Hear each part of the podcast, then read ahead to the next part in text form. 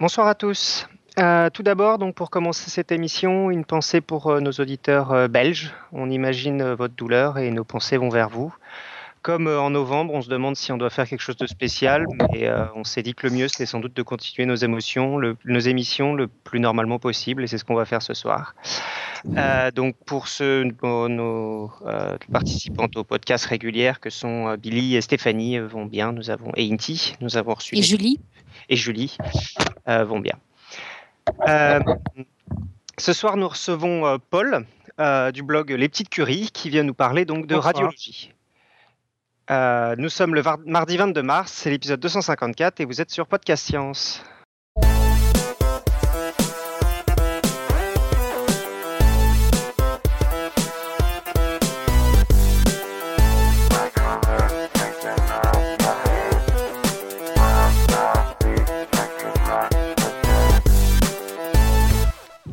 Donc euh, ce soir, encore une table virtuelle et le barycentre se déplace de l'autre côté de l'Atlantique car Nico est à... Tu as dit un gros mot, euh, Joanne. Ah, barycentre, pardon. Le- Donc, euh, la plus de, pour une fois, il y a plus de personnes de ce côté-là de l'Atlantique que vers euh, du côté euh, européen. Donc, Nico est à Paris, Salut. mais Irène est à Santa Barbara en Californie. Bonsoir tout le monde. Je suis à Baltimore sur la côte est des États-Unis. Et notre invité Paul est à Montréal au Canada. Bonsoir. Enfin, bonjour pour euh, l'heure euh, l'heure ici, 15h30.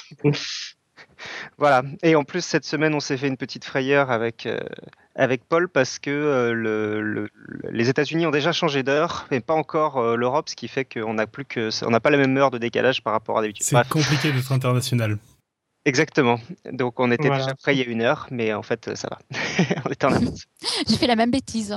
Mm. Voilà. C'est tous les ans, il y a deux semaines où, où on est, euh, où on change d'heure de deux semaines avant.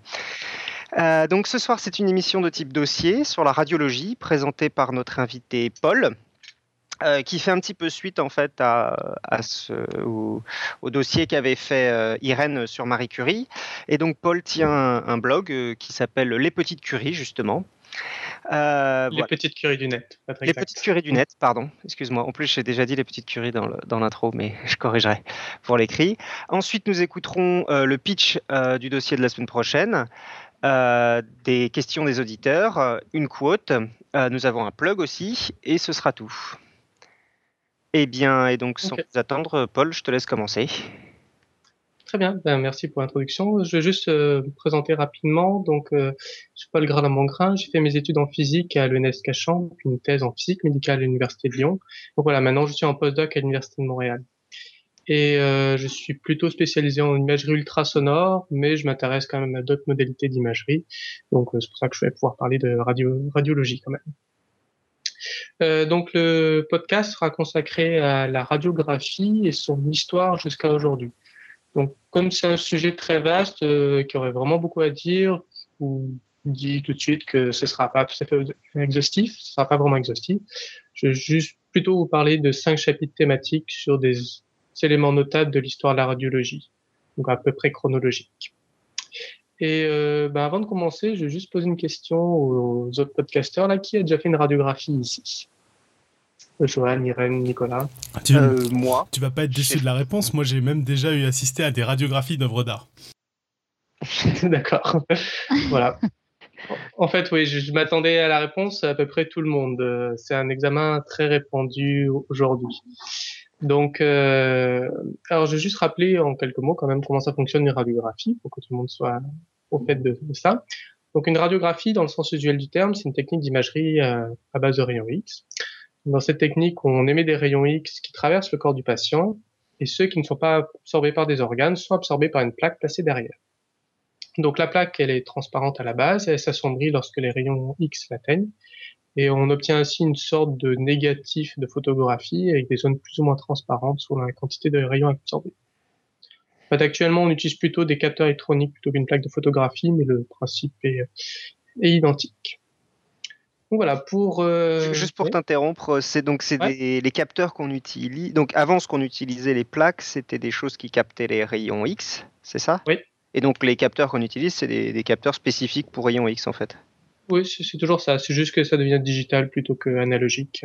D'accord, comme, comme un CCD en gros, enfin comme, comme une, un appareil photo numérique pour, dans, le, dans, le, dans, le, domaine du visible. D'accord, ok.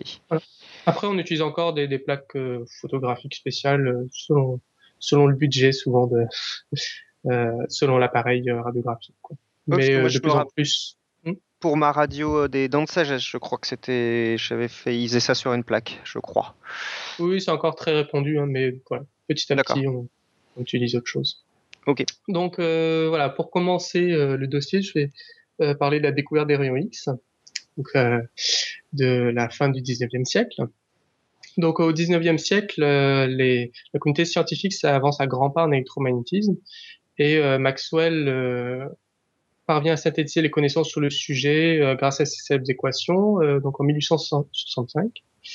Euh, voilà, juste pour la petite histoire, en réalité, il a commencé à écrire ces, équations sous la forme de 20 équations, 20 équations à 20 inconnues, donc ce qui demandait un niveau mathématique plutôt conséquent, mais après, ça a été simplifié en les quatre équations de Maxwell que la plupart des gens connaissent. Donc voilà. Donc les, donc à la fin de, dans les années 1880-1890, il y a plusieurs scientifiques qui s'intéressent ce qu'on appelle les tubes à décharge, qui présentent des propriétés à l'époque euh, assez surprenantes. Donc ces tubes à décharge sont constitués d'un tube en verre dans lequel on fait un vide partiel. Dans les tubes, on trouve deux électrodes et on applique une différence de potentiel entre les électrodes. Donc il y a une des électrodes qu'on considère comme une cathode et l'autre euh, comme une anode.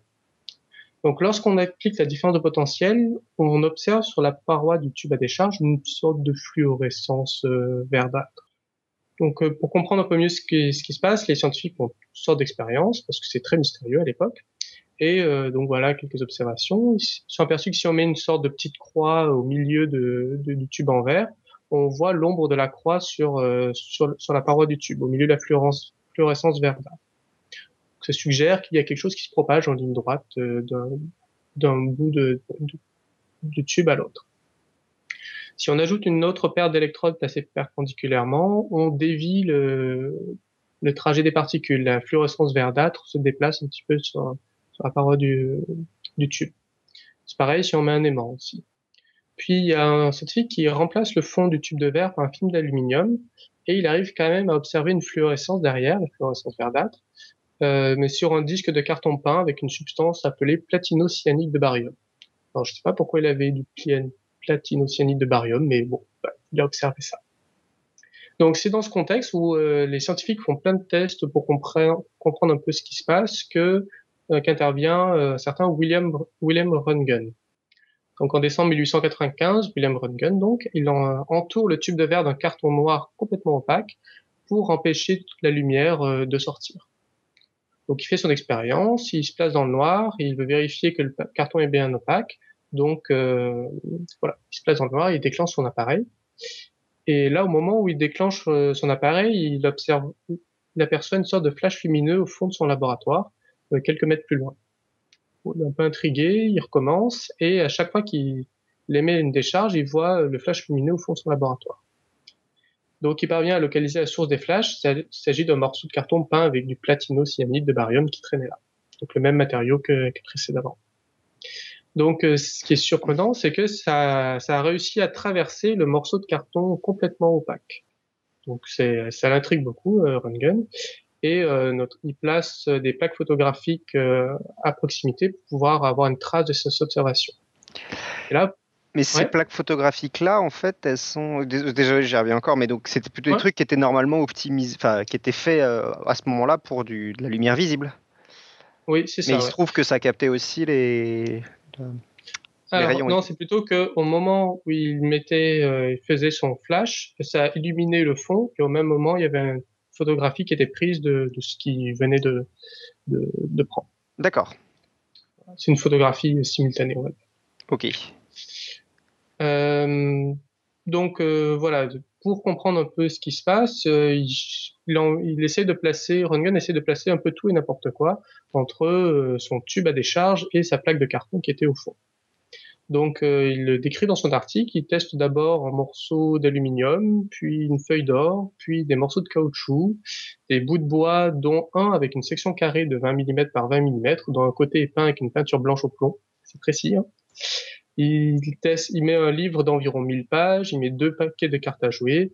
Enfin bref, il regarde à chaque fois si les rayons passent ou non.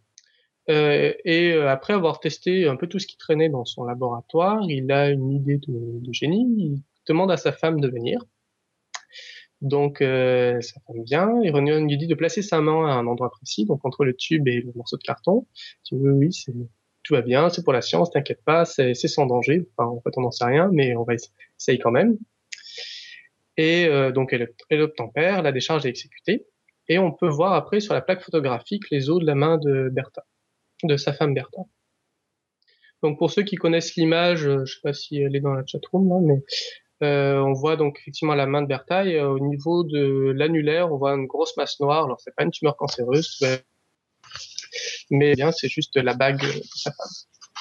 Et en tout cas, ça constituera la première radiographie au monde, première radiographie au monde. Donc le cliché assez célèbre. Donc euh, Rengen écrit un article par la suite. Alors euh, on peut le, lire encore aujourd'hui. L'article est écrit en allemand et en français. Il n'est pas en anglais. C'était pas encore euh, la langue internationale à l'époque. Et donc il indique textuellement afin d'être bref, j'utiliserai le terme rayon et pour le distinguer d'autres du même nom, je s'appellerai rayon X. Et donc c'est resté par la suite. C'est vraiment juste pour ça que ça s'appelle rayon X, quoi. C'est juste, j'ai rajouté un X pour le plaisir comme ça, sans, sans autre, sans autre raison, quoi. Voilà, c'est ça. C'est plus distinguer d'autres noms parce qu'on ne sait pas trop ce que c'est. Alors il y a quelques personnes qui les ont appelés rayon Röntgen pendant quelques temps, mais euh, finalement c'est rayon X qui est resté. Mais à cette époque-là, il y avait comme pas mal de, de, choses comme ça, non? Il y avait les rayons N, les rayons, on en découvrait beaucoup, quoi. Oui, c'est vrai. Plus ou moins, qui, sont restés plus ou moins, mais. Oui. Effectivement, il y a eu les rayons N. Après, il y a eu un scientifique à Nancy qui pensait avoir découvert un nouveau type de rayon, donc il a appelé rayon N comme Nancy. Parce qu'il ouais. fallait trouver une autre lettre. Bon, il s'avère finalement que c'est pas des rayons différents des autres. Je sais plus ce que c'est comme rayon là, mais c'est pas un nouveau type de rayon. Et est-ce qu'il avait conscience que ces rayons X c'était du rayonnement lumineux, à juste une autre longueur d'onde, ou est-ce qu'il pensait que c'était clair, que c'était quelque chose de vraiment différent? Non, en fait, il savait vraiment pas ce que c'était. Il pensait pas que c'était de la lumière parce qu'il s'est dit euh, j'ai mis un carton opaque autour de mon, tube, donc il n'y a pas de lumière qui sort. Et il dit juste c'est quelque chose de différent. On sait pas ce que c'est. Alors il est sûr que c'est un rayon parce que ça, il a vu que ça se propageait en ligne droite face à la petite croix, l'expérience avec la petite croix. Euh, mais ça avait des propriétés bizarres à cause des histoires d'électrodes, d'aimants et tout ça. Donc je sais pas trop ce que c'est. Je... Donc voilà, j'ai appelé les rayons X parce qu'il fallait bien donner un nom. Mais Bref, voilà, donc la technique de radiographie euh, qu'il a inventée, ça se diffusera très vite et ce sera rapidement amélioré. À peine un an plus tard, on obtient des radiographies de qualité médicale, ce qui entraîne l'ouverture des premiers centres de radiologie.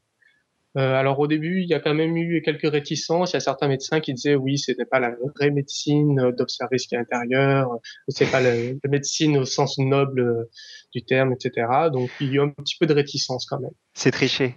Attends, parce que c'est intéressant, les, les, propos de l'époque, en fait, c'était dû à quoi? C'était dû dire c'est trop facile quand on voit à l'intérieur? C'était quoi l'argumentation? Ou c'est genre euh, plus des trucs euh, religieux de dire c'est pas autorisé par euh, les autorités divines ou je ne sais quoi?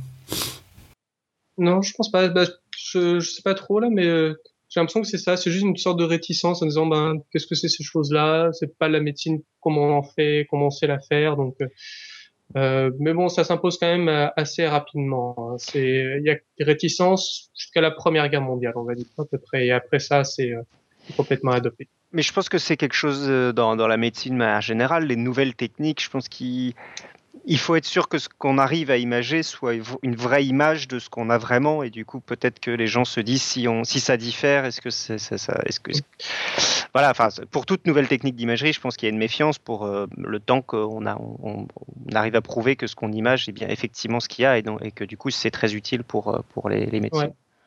Bah, il y a aussi un aspect de, oui, il faut réapprendre des nouvelles techniques et tout ça, et surtout quand on est un vieux médecin qui a 50 ans de carrière, on, peut se dire que non, on n'a pas envie de, réapprendre à faire la médecine. Euh, bon, là, je sais pas exactement les raisons, mais je pense que c'est juste une sorte de méfiance, euh, réticence euh, habituelle. C'est quelque chose de vraiment nouveau qu'on maîtrise pas encore très bien. Donc voilà. Euh, et alors, pour une estimation, il y a certaines sources qui estiment qu'il y a eu environ 5 milliards de radiographies effectuées depuis la première en 1895 à aujourd'hui. Donc, ça veut dire que ça a pas mal de succès. Euh, Röntgen, lui, sera récompensé par ses découvertes par un prix Nobel en 1901. Et les radiographies, au début, on les appellera euh, röntgenogrammes, un peu, dur, un peu dur à dire. Et voilà, c'est röntgenogramme pour, voilà, pour euh, désigner ça. Et selon les langues, le nom de Röntgen est encore utilisé. Par exemple, en allemand, pour dire faire une radiographie, on dit zu Röntgen. Röntgen euh, c'est comme si on disait Röntgener quelqu'un. Et euh, donc voilà, c'est la fin de cette première partie sur les rayons X. Il y a juste deux petites moralités que je voudrais vous présenter là-dessus. C'est que d'abord, le laboratoire d'un chercheur, ça ressemble pas mal à un vieux débarras, vu tout ce que Röntgen a testé. Et euh, lorsqu'on fait une expérience douteuse, il vaut mieux tester sur quelqu'un d'autre que sur soi-même en premier. S'il n'y a pas de questions, on va passer un peu à la suite, euh, qu'on va faire en bond de 20 ans en avant jusqu'à la Première Guerre mondiale pour parler des petites curies. Donc euh, la découverte de Röntgen, ça a mené au développement rapide de la radiographie. Euh, donc les services de radiologie sont créés euh, dans plusieurs pays européens, donc sous la direction d'Antoine Beckler en particulier en France. Et au déclenchement de la guerre, la France a environ 175 médecins radiologues. Alors juste une petite note au passage, j'ai l'impression qu'on dit plutôt radiologue en France et plutôt radiologiste au Canada. je ne sais pas pourquoi, je ne sais pas ce que c'est pour les autres pays francophones mais euh, j'ai vu les deux termes voilà, en fonction de la zone géographique qui sont plus ou moins utilisés. Bon, c'est euh, peut-être parce que c'est un anglicisme radiologique, j'en sais rien. Ouais, c'est possible. C'est vrai qu'ils ont des termes un peu plus anglophones des fois, Paris. Ouais, oui, je pense que ça vient de l'anglais de toute façon. Parce que euh, en anglais, je pense que c'est radiologist, je crois. Mm, mm. Ouais, je pense aussi, ouais. Ok. C'est peut-être plus, ouais, plus calqué sur l'anglais bref, donc au déclenchement de la guerre, euh, il y a des difficultés qui apparaissent au côté matériel. Euh, en particulier, euh, pour faire des radiographies, au début de la Première Guerre mondiale, on utilise du verre sans plomb pour fixer les, radiographies. Le problème, c'est que ce plomb vient exclusivement de Thuringe en Allemagne. Donc, pendant la guerre mondiale, c'est un peu difficile de faire du commerce pour récupérer ce plomb. Mais assez rapidement, on arrive à remplacer par euh, ce plomb par des pellicules fines euh, au bout d'un an. Donc finalement, on arrive à régler ça. Mais euh, rétrospectivement, on peut voir que finalement le matériel a peu évolué pendant la guerre. C'est surtout l'organisation des services de soins qui, s'est beaucoup beaucoup améliorée pendant la, guerre, tout ce qui est logistique. donc au niveau logistique, en novembre 1914, il y a une circulaire qui mobilise tous les médecins radiologues qui qui n'étaient pas encore euh, mobilisés et qui les affectent dans des postes de radiologie spécifiques, ce qui n'est pas encore le cas. C'est-à-dire euh, deux, trois mois après le déclenchement de la guerre. Euh, la France euh, compte 175 médecins radiologues, comme je viens dire, mais c'est pas assez suffisant face à l'afflux de BC. Et en plus, ces services sont très bien coordonnés. Donc là, il y a Marie Curie et Antoine Beckler qui s'impliquent avec énergie euh, pour améliorer la situation. Et ils réalisent des formations accélérées pour des médecins et des manipulateurs à la fin de la guerre, il y aura à peu près 500 médecins et plus de 1000 manipulateurs, ce qui est plutôt impressionnant en 4 ans. Et euh, notamment parmi ces manipulateurs, il y a un bon nombre de manipulatrices qui ont été formées à l'Institut du Radium grâce à l'action de Marie Curie. Euh, donc ça, c'était au niveau personnel et au niveau site. En 1914, il y a très exactement 20 ans d'endroits où on peut faire des radiographies. Euh, la moitié, c'est fixe, c'est-à-dire que c'est installé dans des grands hôpitaux militaires et les autres, c'est transporté, mais de ce que j'ai lu, c'est que ça se transporte surtout à dos d'animal. Euh, enfin, c'est difficilement transportable en tout cas. Et euh, donc le nombre de postes se développe quand même au cours de la guerre, totalement sous l'impulsion de Marie Curie encore et d'Antoine Béclair.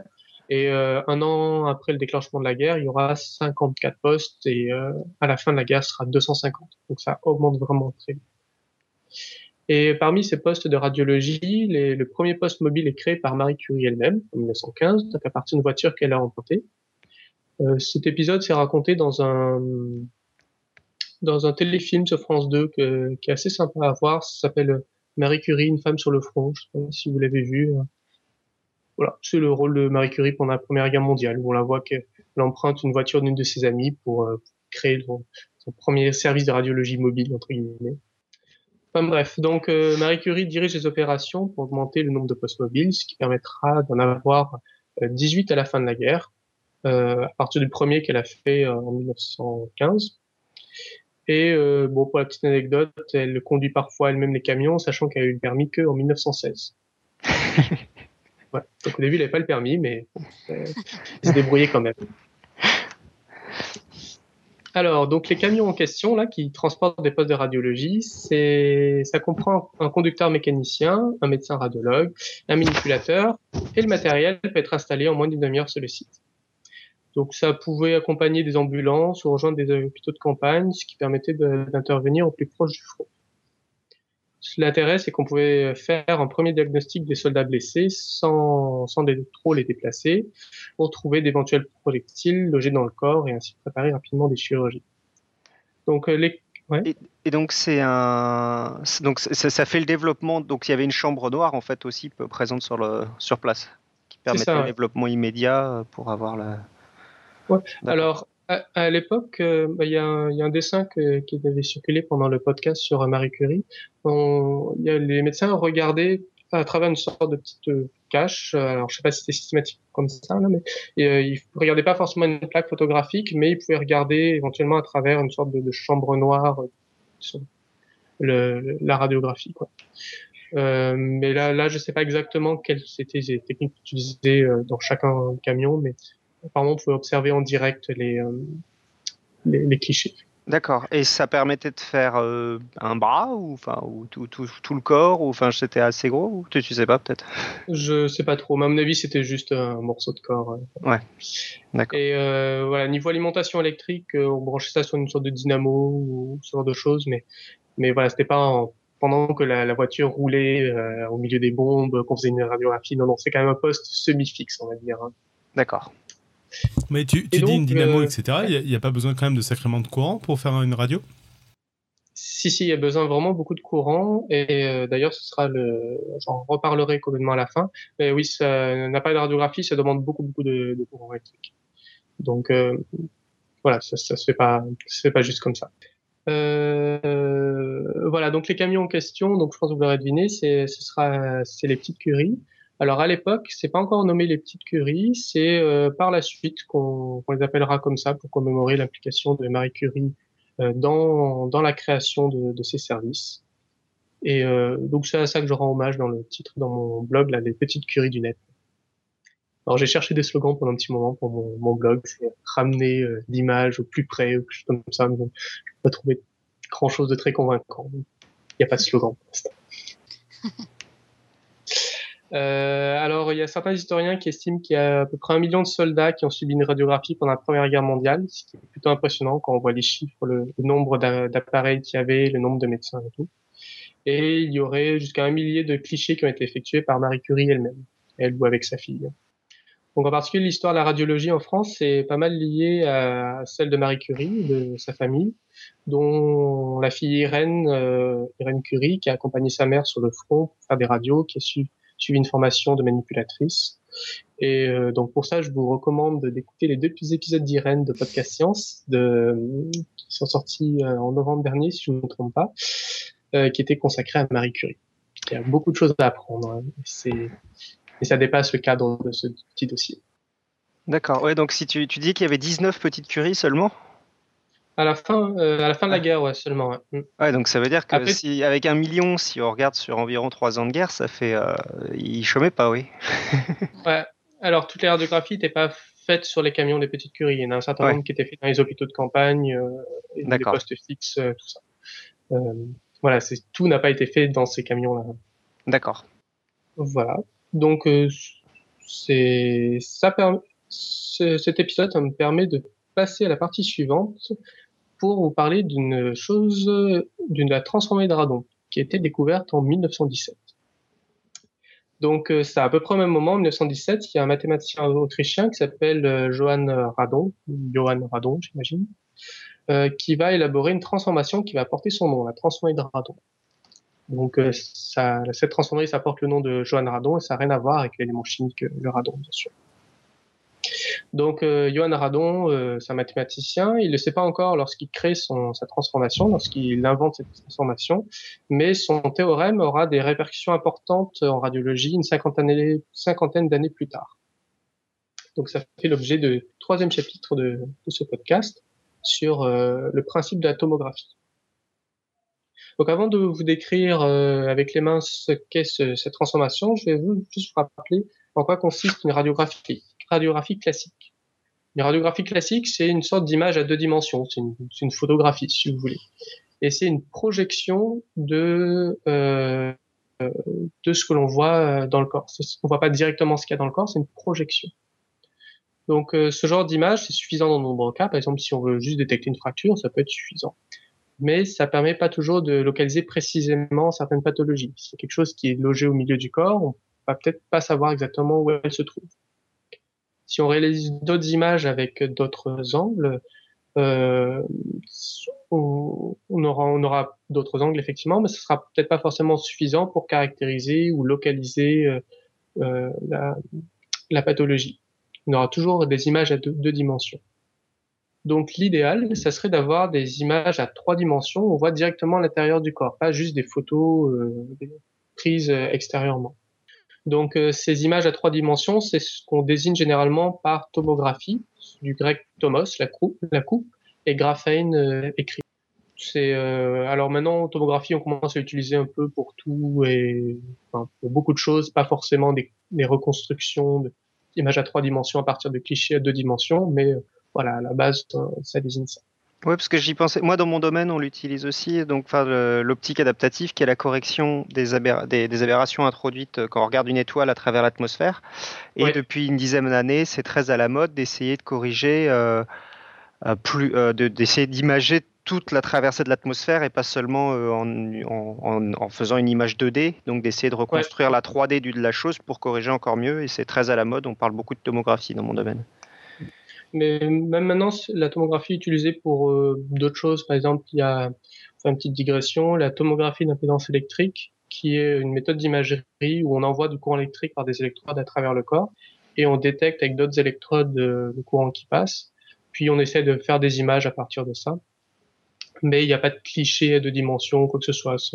On utilise le terme un peu pour dire euh, imagerie un peu plus scientifique, pour faire pas des grands mots pour impressionner. Bon, j'exagère un petit peu, mais, euh, voilà. Euh, donc, pour revenir au sujet du, podcast, donc le, comment, à partir de clichés à deux dimensions, est-ce qu'on peut revenir à une image à trois dimensions? La solution à ce problème, c'est la transformée de radon donc la transformée qu'a inventé ce monsieur Radon. Alors, euh, je vais essayer de décrire ça avec les mains. Donc la transformée de Radon, c'est le calcul de la projection d'une forme dans chaque position et chaque direction. Donc en d'autres termes, on prend une forme, ce que vous voulez, euh, on fait passer mentalement des lignes à travers cette forme et on calcule la quantité de matière que chaque ligne a traversée. Puis on, obtient alors un ensemble de nombres euh, donc la quantité de matière que chaque ligne a traversée, en fonction de la position de la ligne et la direction de chaque ligne. On range tous ces nombres dans un tableau et on appelle ce tableau un sinogramme.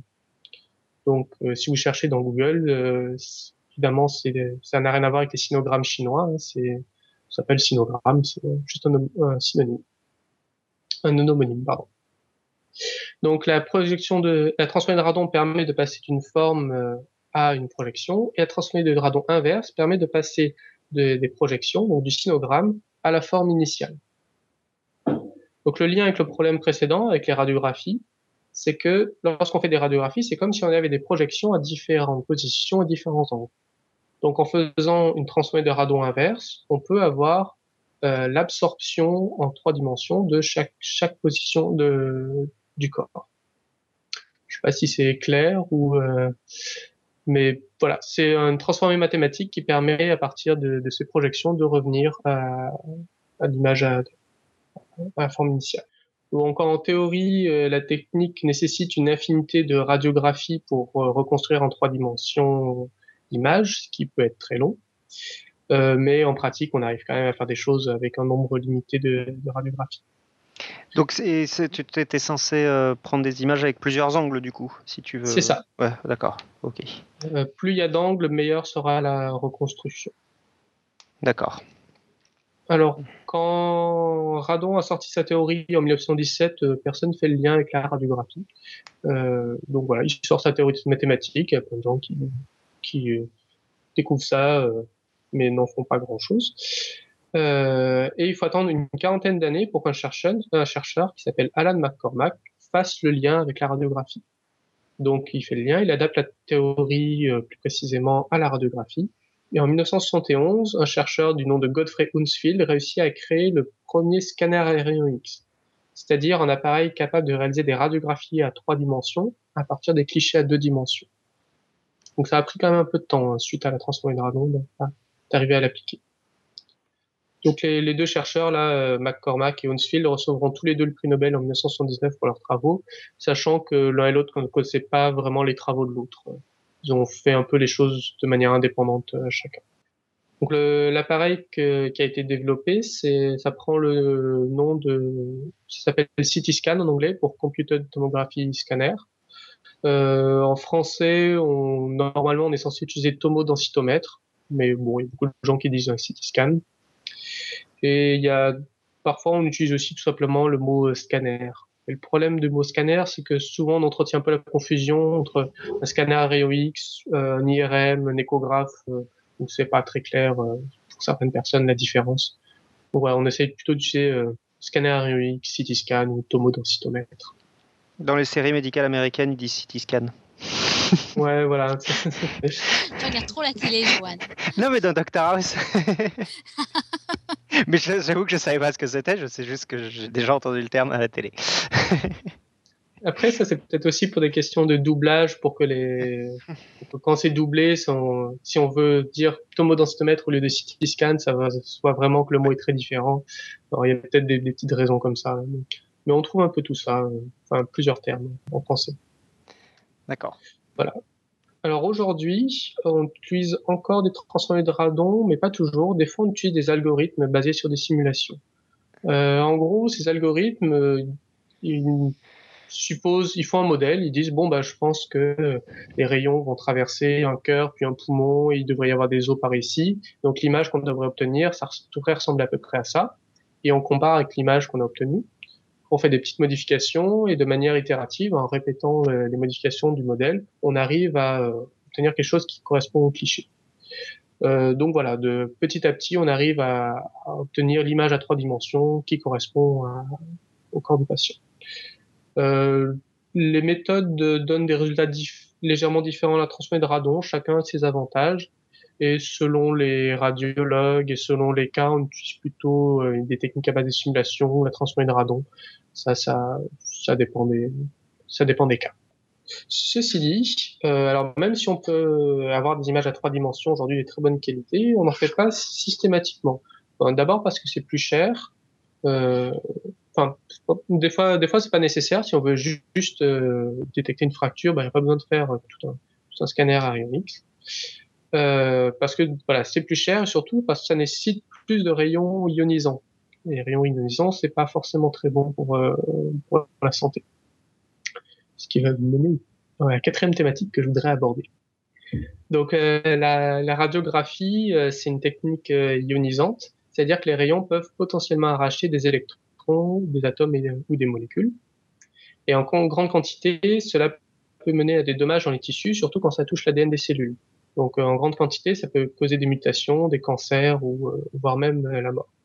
Alors les effets potentiellement néfastes des rayons ionisants, comme ceux des rayons X ou des radiations radioactives, ça a été observé assez rapidement. Et les premières protections sont arrivées dès 1910. Alors au début, on, au moment de la découverte des rayons X, on n'a pas forcément réalisé tout de suite la dangerosité de ces rayons. Euh, par exemple, il y a eu des fêtes foraines où on faisait des démonstrations avec des rayons X qu'on pouvait voir à travers les gens. Il y avait un magasin de chaussures euh, qui proposait de se faire radiographier les pieds une fois dans la chaussure pour vérifier que tout, tout va bien. Donc là, à ce moment-là, on n'était pas encore tout à fait conscient de, des dangers. Mais bon, assez rapidement, euh, on, on, met des protections. Voilà, donc ça dès, dès 1910. Les, euh, dans les années 20, on, on, prend vraiment conscience du problème avec un scandale, le scandale des Radium Girls, euh, c'est un scandale assez célèbre dans, l'histoire, euh, qui concerne une entreprise qui s'appelle l'US Radium Corporation. Donc euh, cette entreprise fabriquait des horloges avec quelques microgrammes de radium sur les aiguilles, comme ça on peut voir ça de nuit, c'est génial, il n'y a même pas besoin d'allumer la lumière, on peut savoir l'heure qu'il est.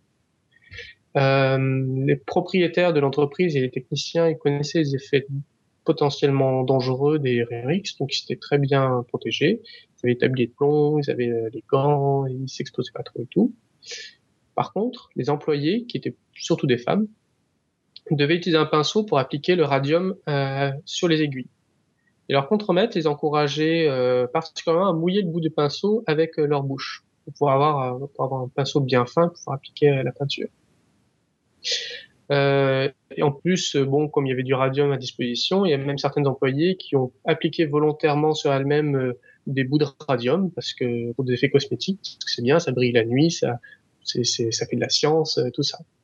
Mais bon, elle n'était pas du tout au courant qu'il y avait des effets euh, potentiellement délétères. Donc, euh, vous pouvez imaginer euh, ce qui devait arriver est arrivé. Il y a plusieurs employés qui sont tombés malades à cause des radiations.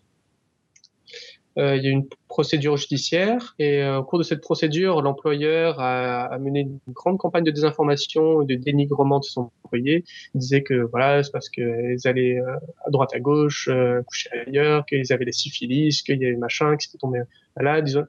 L'entreprise a même fait pression sur les professionnels pour que les professionnels disent que ce n'est pas à cause du radium qu'elles sont tombées malades. Donc il y a eu c'est une procédure judiciaire. Il y a plusieurs employés qui sont morts avant la fin, avant le verdict final. Mais euh, au verdict, l'issue du procès a été en faveur des employés. Et donc là, ça a vraiment mis en lumière les effets néfastes des radiations.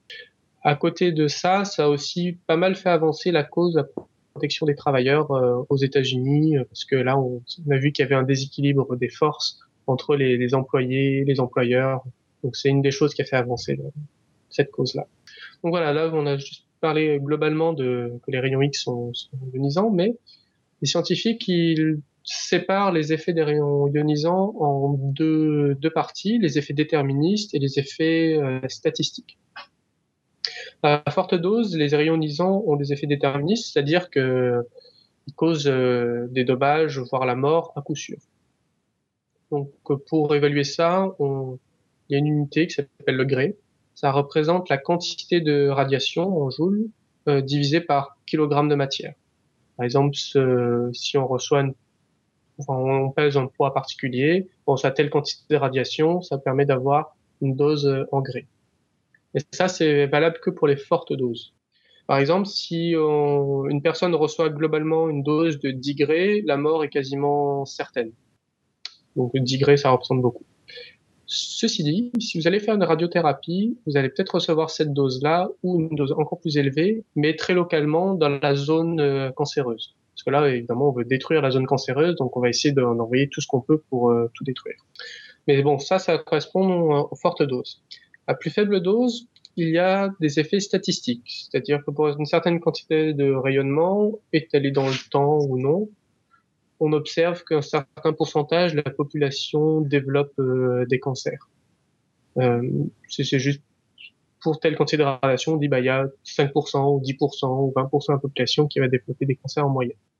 Donc pour évaluer les effets statistiques, on utilise plutôt euh, le sievert que le que le Gray, qui représente aussi la quantité de radiation absorbée par kilogramme de matière. Mais là, on pondère par la dangerosité du rayonnement. Par exemple, les rayons gamma sont plus dangereux que les rayons X. On pondère par la vulnérabilité de l'individu atteint. Alors, euh, si, on, applique ça à un animal, par exemple, l'animal est plus résistant. D'ailleurs, euh, les animaux sont de manière générale plus résistants que les humains. Les humains sont les plus sensibles aux radiations. Je sais pas pourquoi. Tous les chiffres que j'ai vus montrent que les animaux sont plus résistants. Alors par exemple, les insectes sont très très résistants, les mammifères sont moins, pas beaucoup plus résistants. Mais tu me corriges si je dis une bêtise, mais le sievert, c'est ce qui est mhm. utilisé aussi dans le cas des, des radiations euh, nucléaires, non? Enfin, dans, près des centrales nucléaires, etc. Ou des incidents nucléaires. Oui. Tout à fait, c'est pour tous les types de radiations, pas juste les, les rayons X. Et euh, c'est ça, il y a de la pondération, comme je disais, selon le type de rayonnement. Si c'est des rayonnements alpha ou des rayonnements gamma ou rayons X, etc., on va mettre un facteur correctif qui permet de représenter cette, cette dangerosité. pour en hmm? revenir à cette sensibilité, pour en revenir à cette sensibilité sur les des animaux, je, me demande si euh, j'ai du mal à imaginer que l'ADN des animaux soit moins sensible en fait. Donc c'est plus la, protection, euh, par exemple, aux rayons solaires ou je sais pas où. Euh, mais c'est intéressant. Enfin, encore une fois, je ne pense pas qu'il y ait un, de différence au niveau de l'ADN. J'ai déjà entendu des trucs sur des scorpions qu'on retrouvait sur des sites d'explosion nucléaire à des endroits où aucun humain aurait survécu ou des choses comme ça.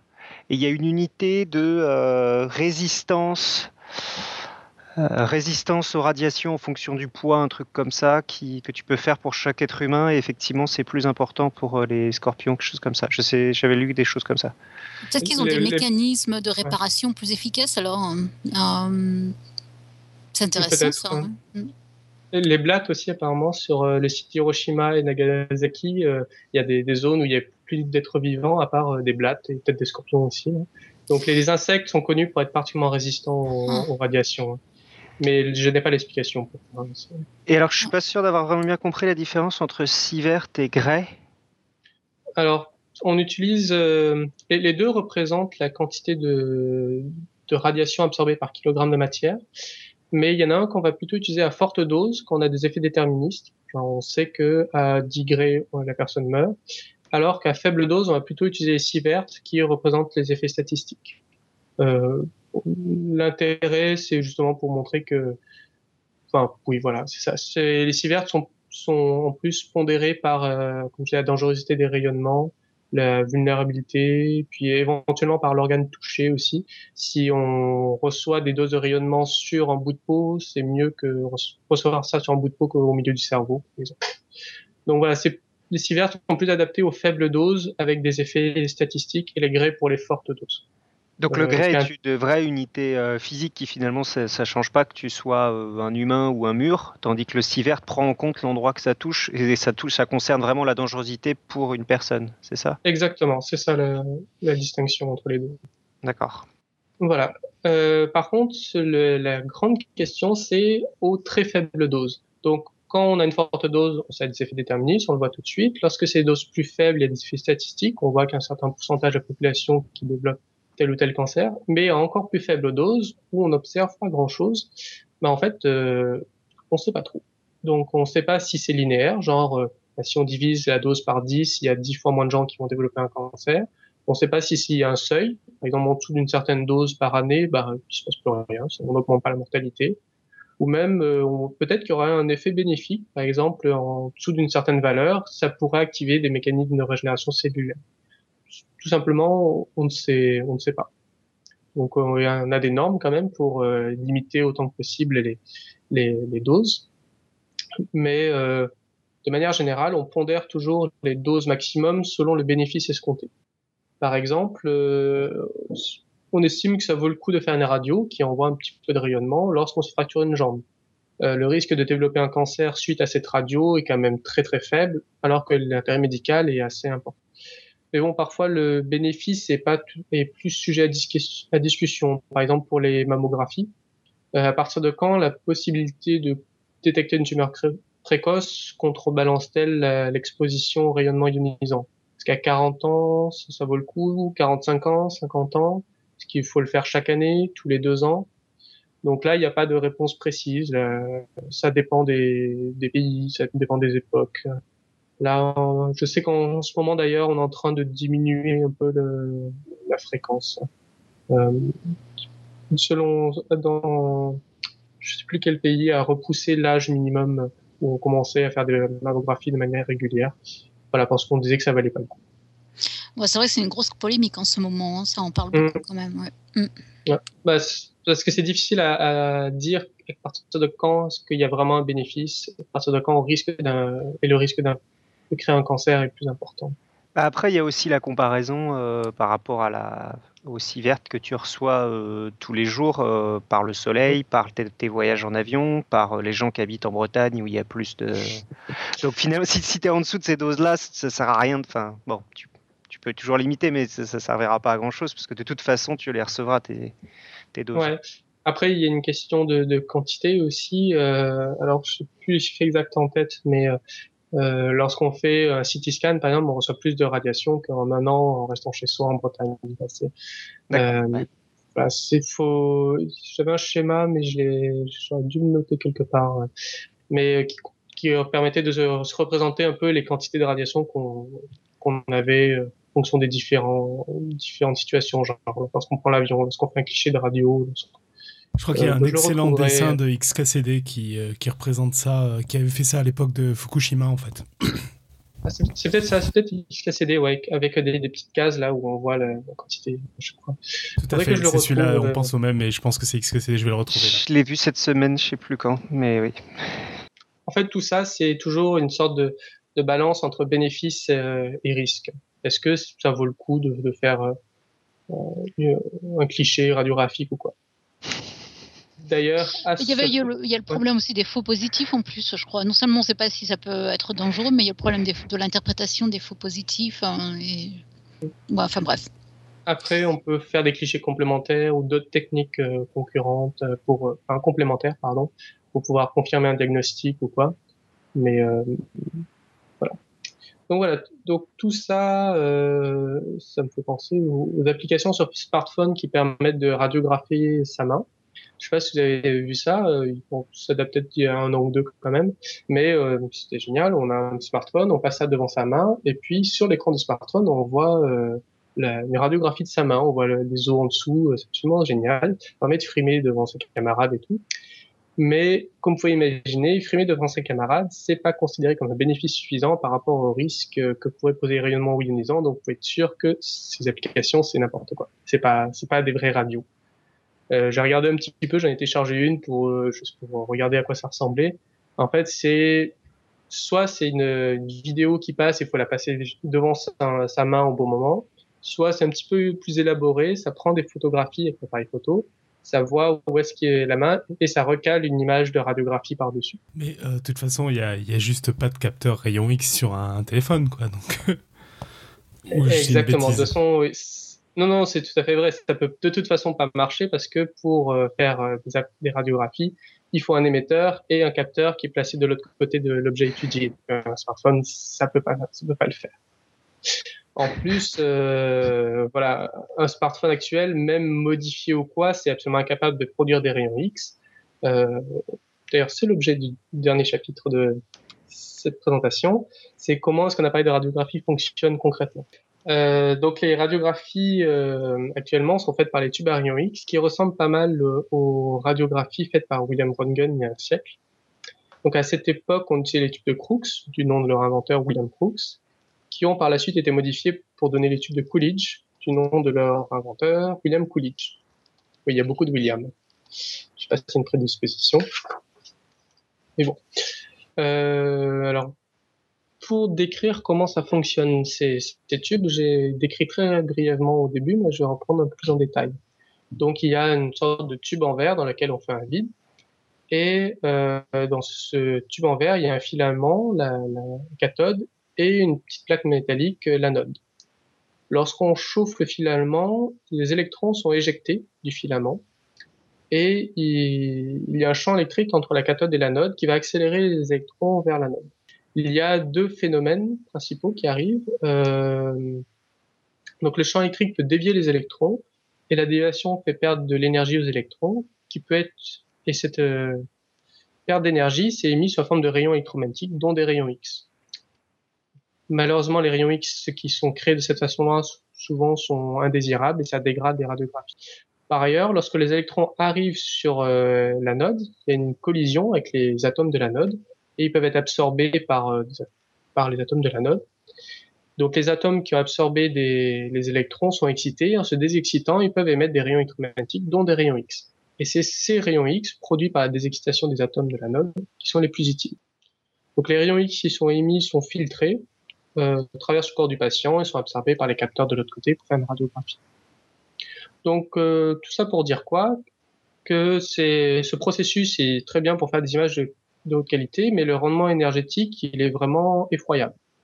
C'est, on dépense beaucoup d'énergie pour chauffer le filament, dont seulement une petite partie va donner des, des électrons. Parmi les électrons émis, émis, il y a seulement ceux qui vont rentrer en contact avec l'anode qui vont produire des rayons X qui sont utiles. Parmi les rayons X émis par l'anode, il que ceux qui partent dans la bonne direction. Enfin bref, donc tout ça pour dire que 89 pour 99% de l'énergie consommée par l'appareil ne sert pas à créer des rayons X utiles. Euh, donc en résumé, un appareil de radiographie, c'est une sorte de gros chauffage électrique et Voilà.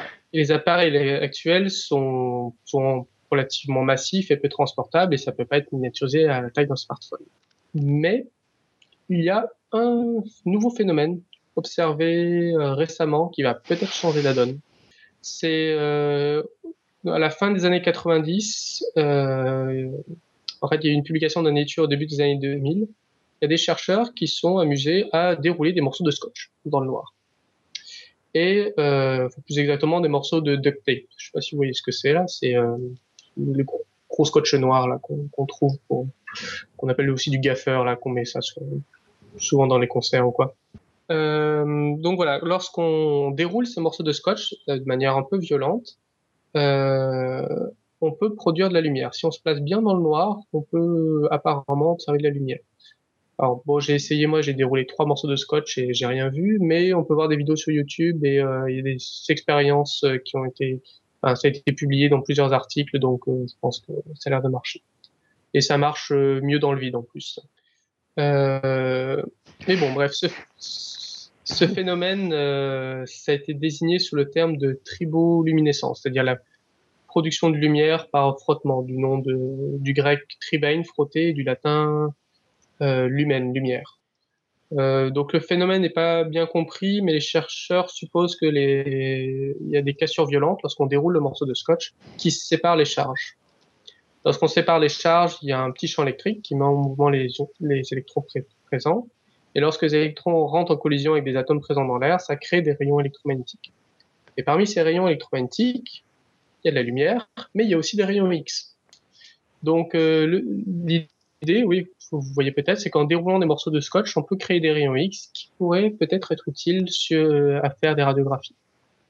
Alors si vous voulez faire l'expérience chez vous, euh, paniquez pas, hein, parce que la quantité de rayons X qui sont émis de cette façon-là, surtout euh, dans l'air ambiant, pas dans le vide, c'est quand même minuscule, quoi, vous n'avez aucun risque. Mais quand même, il y a un chercheur américain, euh, Seth Peterman, qui a eu l'idée de faire des radiographies avec cette technique-là. Donc il a même lancé une start-up il y a quelques années. Et euh, le principe, c'est que ça utilise euh, une cassette VHS, pour ceux qui ont connu ça, oui, c'est un petit peu vieux de dire ça, non Donc il y a un dérouleur de scotch d'un côté, et puis un enrouleur de scotch euh, de l'autre côté, et puis euh, le tout est placé dans un vide partiel. Comme le, scotch est déroulé de la bonne façon, il y a une production de rayons X, et euh, bon, on peut voir sur une vidéo de, la compagnie qu'en plaçant son doigt ou un objet proche de ça, par exemple une main, on peut faire des petites radiographies petit à petit de, l'objet qu'on a mis. Donc ça a l'air de marcher les clichés sont pas très impressionnants pour l'instant, faut être tout à fait honnête, mais euh, ça, ça a l'air de marcher quand même. Les intensités sont encore 10 000 fois inférieures à celles qu'on utilise dans les radiographies traditionnelles, mais si ça fonctionne correctement, l'intérêt serait d'avoir un appareil de radiographie beaucoup plus léger, consommant moins d'énergie et mettant moins de chaleur. Enfin, bref, quelque chose qu'on pourrait vraiment transporter euh, transporter sur place sans être obligé d'avoir une, installation semi-fixe euh, comme euh, les petites curies. Donc euh, voilà, c'est peut-être l'avenir de la radiographie. Ça change pas le concept de, de rayons X qui traversent le corps et tout, mais ça peut faire partie des prochaines évolutions. Voilà, je pense que j'ai fait un peu le tour. Je sais pas s'il y a des questions sur cette histoire de scotch ou sur, sur autre chose. Mais euh, il faut quand même un, détecteur après ça, après le rouleau de scotch. C'est juste pour l'émission de rayon X. Il faut quand même un, truc de l'autre côté. C'est ça, exactement. Il faut, faut quand même des capteurs de l'autre côté ou une plaque photographique ou quelque chose. Euh, c'est juste sur la méthode de production des rayons X qui, euh, comme je dit tout à l'heure, est très gourmande, demande beaucoup, beaucoup d'électricité, qui, voilà, qui un rendement énergétique vraiment mauvais. Hein. D'ailleurs, en plus de la production de, chaleur, euh, souvent, on essaye de refroidir aussi euh, les appareils de radiographie. Euh, donc, ça demande aussi l'électricité pour faire passer des liquides refroidissants, tout ça. c'est vraiment, c'est vraiment des, gros chauffages, comme je disais, les appareils de radiographie. D'accord. Et ces nouveaux trucs euh, avec Scotch, si, si, si un jour c'est appliqué, enfin bon, il a lancé une startup, donc on peut considérer que peut-être il y aura, il pense que lui c'est possible d'être appliqué à plus grande échelle. Est-ce que tu, et ça serait plutôt moins dangereux, j'imagine? J'en sais rien. Non, pas forcément. C'est toujours des rayons X qui sont utilisés, donc c'est euh, les rayons X. La nature même des rayons X fait que c'est euh, plutôt c'est ionisant, donc c'est plutôt plus localisé, non? J'en sais rien. Ouais. Ah, il y a peut-être l'histoire de localisation. Après, on on cherche pas forcément à avoir des, des clichés euh, localisés. Si on veut avoir euh, un cliché de toute une jambe ou tout, tout le tout l'abdomen, par exemple, on peut pas forcément avoir quelque chose de très euh, très localisé. Euh, mais voilà. Après, euh, bon, c'est faut voir la vidéo sur YouTube de de, la présentation de, cette startup, elle est plutôt plaisante, mais ça a quand même été publié dans des hauts journaux, genre Nature et quoi, et tout. Donc c'est pas juste quelques chercheurs dans leur coin qui, qui sont illuminés, qui, qui font ça. Donc bon, peut-être que ça va arriver, pas tout de suite, tout de suite, mais peut-être qu'un jour ça va arriver quand même. Voilà, voilà. Ok, euh, donc je sais pas, je crois, je suis pas sûr qu'on ait eu des questions dans la chat room. Euh, je sais pas si vous en avez vu passer, euh, Nico et il y en a eu au fur et à mesure, je crois. Moi, je pas vu spécialement. Qu'on a fait remonter, mais ok. Euh, bah, merci beaucoup. Euh, prie. On va passer au pitch maintenant, donc il faut qu'on arrive à inviter. Je suis là, je crois. Hein. Robin est là, salut. salut. Donc c'est, c'est, ça va être de l'improvisation euh, absolue euh, parce que j'ai demandé à, à, Ludo un, mais il l'a pas fait. Alors après, par contre, comme on est voisins de bureau, on a discuté de, de, de ce qu'il allait faire. Et donc, il va nous parler la semaine prochaine. Donc, oui, pardon, je t'interromps, mais Ludo, c'est que celui qu'on a déjà revu, qui est déjà venu nous voir euh, l'année dernière pour nous parler de chimie et lumière, et qui est donc ton collègue euh, à, à l'Observatoire. De la Découverte. Palais de la Découverte. Voilà, donc c'est un collègue qui est vraiment à à peu près 5 euh, mètres de mon bureau, donc ça, ça, ça, va, on se voit, on se croise. Euh, et donc il viendra la semaine prochaine nous parler de plastique de comment on fabrique le plastique, d'où vient le plastique, qu'est-ce qu'on peut faire avec le plastique, tout ça, tout plein de trucs autour du plastique. Voilà. j'avoue, j'avoue que euh, on en a discuté à l'oral, j'ai pas pris de notes. Donc, euh, je sais juste que non, il y a un truc que je trouve rigolo, c'est effectivement de se demander. Euh, mais je crois qu'il, je crois que là, il m'a vraiment dit qu'il allait rester sur le plastique. Mais il disait qu'il y avait un sujet qui était intéressant, qui était de dire en chimie, on part toujours de produits qui sont déjà Enfin, quand on est en train de faire un cours de chimie, un TP de chimie, on part avec des produits qui sont pas franchement naturels, qu'on sait pas où on trouve, quoi. Je veux dire, la soude, l'acide, euh, les machins, tu te dis pas que tu trouves ça dans la nature. Et donc, euh, il disait, ça serait sympa de faire quelque chose sur euh, comment on fabrique toutes ces matières premières qu'on utilise en chimie. Mais, mais là, il avait l'air d'être beaucoup plus parti sur le, sur le plastique quand même. Ça avait l'air de. D'accord. D'accord. Paul, est-ce que tu as une citation? Oui, j'ai une citation sur les rayons X de Aldous Huxley. Euh, les mots peuvent ressembler aux rayons X. Si l'on s'en sert convenablement, ils transpercent n'importe quoi. J'aime bien. Oui. Voilà. Non, mais si on a dit des citations, il faut que ça fasse réfléchir jusqu'à la semaine prochaine. Là, moi, il faut que je réfléchisse à ce que ça veut dire jusqu'à la semaine prochaine. C'est bon, je suis occupé là. J'avoue, je l'ai découverte en préparant l'émission. Là, cette, cette citation, je la connaissais pas avant. C'est pas euh, grave, c'est bien. C'est pas grave, c'est très bien. Euh, je, la trouve tout à fait parfaite. Voilà, bah donc on peut conclure. Euh, je... Donc si vous avez aimé cet épisode, n'hésitez pas à le partager sur les réseaux sociaux, sur YouTube maintenant où on est, sur SoundCloud. si vous voulez euh, nous, aider à participer, à organiser des émissions comme on organise le 2 avril au Palais de la Découverte pour inviter euh, des dessinateurs et des intervenants, euh, vous pouvez venir nous, nous donner de l'argent sur Patreon, devenir nos, nos mécènes. J'espère que vous avez aimé cette émission et donc on se revoit la semaine prochaine pour parler de plastique. je vous remercie. Au revoir.